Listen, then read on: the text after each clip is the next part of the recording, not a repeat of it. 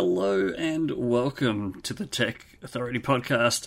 I'm Andrew Brown, your host, but you already knew that. Today, I want to talk to you about the internet help desk that I used to work for. I got a, a short story to tell, and I think you'll enjoy it.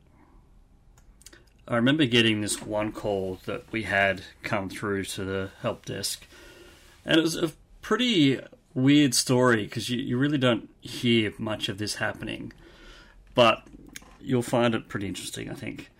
So, this call comes through, customers not able to get online, can't get his ADSL modem to work, and the phone line's not working. So, we do some troubleshooting, figure out what's going on. Nothing's working. Change the modem, change everything, change phone cables, nothing's working at all send it off to Telstra. And usually, when you have a Telstra technician come out to the house, you need to have someone around so that the technician can check all the wiring.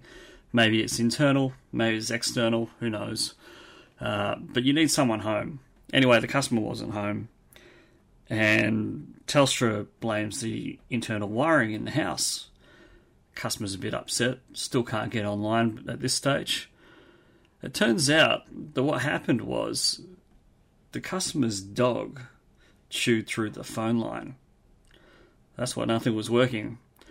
Not only did he have to pay, I think about 100 bucks to get everything back up and running, but uh, he was not happy with the dog.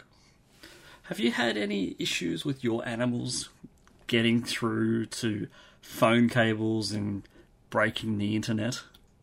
If you have, I'd love to hear your story. Please email us, podcast at techauthority.org, and uh, we'll put it into a future episode.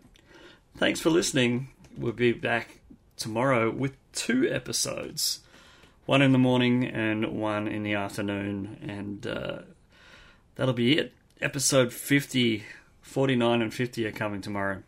Thanks for listening. Bye for now.